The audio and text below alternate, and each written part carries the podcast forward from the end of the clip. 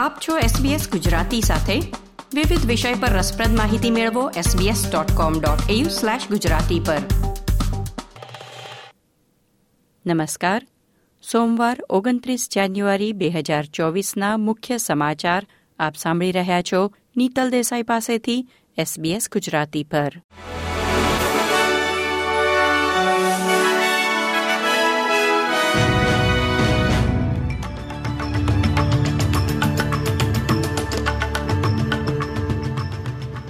ઓસ્ટ્રેલિયામાં child care fee rebate દાખલ થયા પછી ચાઇલ્ડ કેર સેન્ટરોએ ફુગાવા અને વેતન વૃદ્ધિ કરતાં વધુ ઝડપથી ફીમાં વધારો કર્યો છે.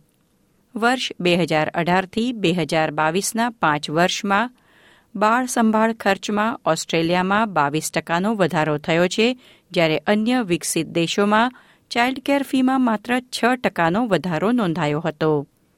ચાઇલ્ડ કેરના ખર્ચનો બોજ હળવો કરવા પહેલી જુલાઈ બે હજાર ત્રેવીસથી રીબેટ ચૂકવવાની શરૂઆત થઈ.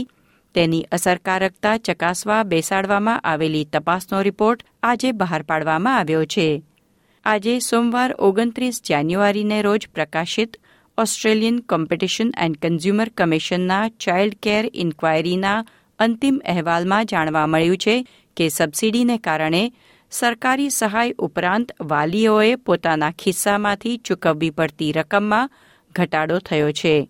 સૌથી ઓછી આવક ધરાવતા પરિવારોએ ખર્ચમાં સૌથી વધુ ઘટાડો અનુભવ્યો હતો, પરંતુ તેમ છતાં તેઓ તેમની આવકનો સૌથી મોટો હિસ્સો હજી પણ ચાઇલ્ડ કેર પાછળ ખર્ચી રહ્યા છે. એ ટ્રિપલ સીએ જણાવ્યું કે રીબેટથી ફીને ઘટાડવામાં અને કરદાતાઓનો બોજ ઘટાડવામાં માત્ર મર્યાદિત અસરકારકતા જોવા મળી છે. સિડનીમાં સતત ત્રણ દિવસ સુધી શ્વેત પ્રજાની સર્વોપરિતાના સમર્થકોએ શ્રેણીબદ્ધ પ્રદર્શનોમાં વારંવાર નાઝી સલ્યુટનો ઉપયોગ કર્યો હતો. તેને પગલે ન્યૂ સાઉથ વેલ્સની રાજ્ય સરકારે સ્પષ્ટપણે નાઝી સલામને ગેરકાયદેસર જાહેર કરવાનો નિર્ણય લીધો છે.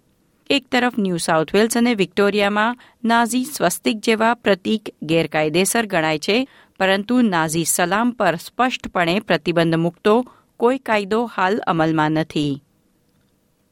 ક્વીન્સલેન્ડ માટે આ અઠવાડિયે અતિશય ગરમી અને સાથે જ તોફાની વરસાદની આગાહી છે.